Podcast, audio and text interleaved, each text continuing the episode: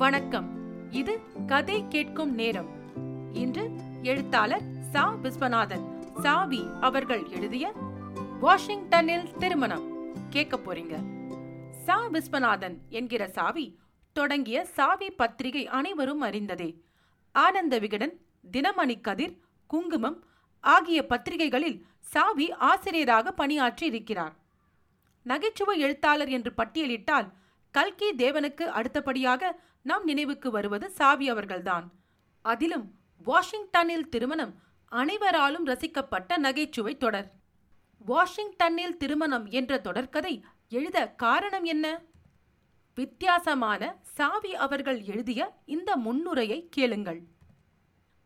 இருபத்தி இரண்டு வருடங்களுக்கு முன் நானும் நண்பர்கள் சிலரும் திருவையாற்றில் நடைபெற்ற தியாகையர் உற்சவத்துக்கு போயிருந்தோம்.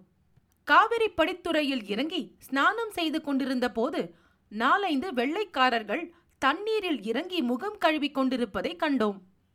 தென்னையும் வாழையும் மண்டிய காவிரி கரை சூழ்நிலையில் சட்டை களைந்த சங்கீதக்காரர்களுக்கும் விபூதி பூசிய ரசிகர்களுக்கும் இடையே அந்த வெள்ளைக்காரர்கள் சற்றும் பொருத்தமில்லாதவர்களாய் காணப்பட்டனர். சிறிது நேரம் அவர்களையே உற்று பார்த்து கொண்டிருந்தேன். என்ன பார்க்கிறீர்கள்? என்று கேட்டனர் நண்பர்கள். இந்த இடத்தில் இவர்களை காணும்போது விசித்திரமாயிருக்கிறதே? என்றேன். நம்முடைய கர்நாடக சங்கீதத்தின் பெருமை அத்தகையது. வெளிநாட்டுக்காரர்களையும் கவர்ந்தெழுக்கும் சக்தி வாய்ந்தது என்றார் நண்பர்களில் ஒருவர்.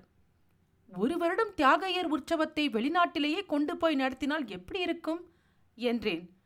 ரொம்ப வேடிக்கையாகத்தான் இருக்கும். அதுவும் இம்மாதிரி ஒரு நதிக்கரையில் நடத்த வேண்டும். அங்கே தியாகையருக்கு ஒரு கோயில் கட்டி அந்த சந்நிதியில் அந்த நாட்டவர்களும் நாமும் சேர்ந்து உட்கார்ந்து பஞ்சரத்ன கீர்த்தனங்கள் பாட வேண்டும் என்றனர் நண்பர்கள். அவ்வளவுதான். வெறும் வாயை மெல்லும் என் போன்ற எழுத்தாளர்களுக்கு அவள் ஒன்று கிடைத்தால் போதாதா? அதிலிருந்து என் கற்பனையை ஓடவிட்டேன். அது எங்கெல்லாமோ சுற்றி அலைந்தது. என்னென்னமோ எண்ணங்கள் எல்லாம் உருவெடுக்கத் தொடங்கின. முழு நீள நகைச்சுவை தொடர் ஒன்று எழுத வேண்டும் என்று பல ஆண்டுகளாக ஆசைப்பட்டுக் கொண்டிருந்த லட்சியம் கடைசியாக காரியத்தில் நிறைவேறப் போகிற காலம் வந்துவிட்டது என்பதை உணர்ந்தபோது உள்ளம் உற்சாகத்தில் மிதந்தது. அடுத்த கணமே காவிரிக்கரை கர்நாடக சங்கீதம் எல்லாம் இரண்டாம் பட்சமாகி விடுகின்றன. தொலைவில் ஷேக் சின்ன மௌலானாவின் நாதஸ்வர இசை ஒலித்து கொண்டிருக்கிறது. அந்த ஒலியே என் கற்பனைக்கு பின்னணியாகவும் அமைந்து விடுகிறது. மறுநிமிடமே மானசீகமாக வெளிநாடுகளுக்கு பறக்கிறேன். நான் போகும் இடங்களுக்கெல்லாம் அந்த நாதஸ்வர இசையும் தொடர்ந்து வந்து கொண்டே இருக்கிறது.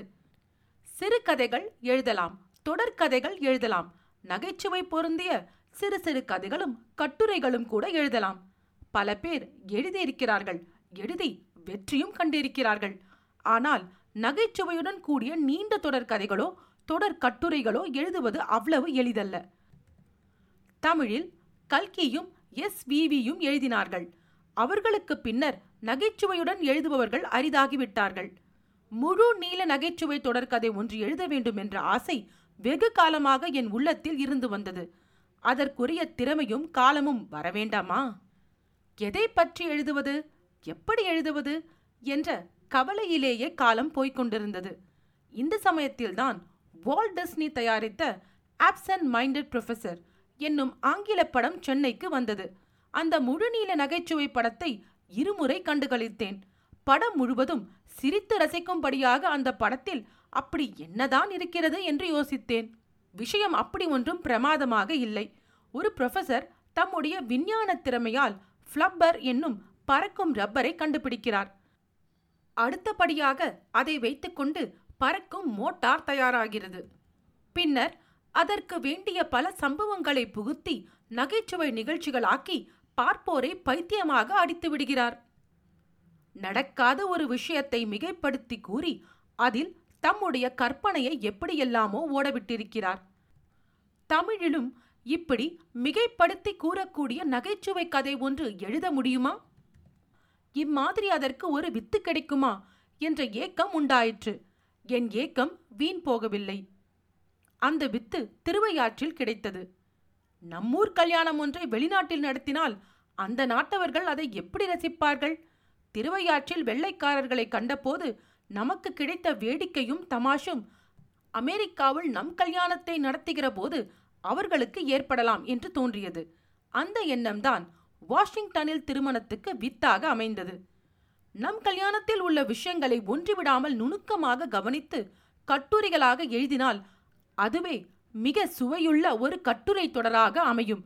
அப்படி இருக்க நம்முடைய கல்யாணமே அமெரிக்காவில் நடப்பதாக கற்பனை செய்தபோது அதில் பல வேடிக்கைகளுக்கும் தமாஷ்களுக்கும் இடமிருப்பதாக ஊகிக்க முடிந்தது.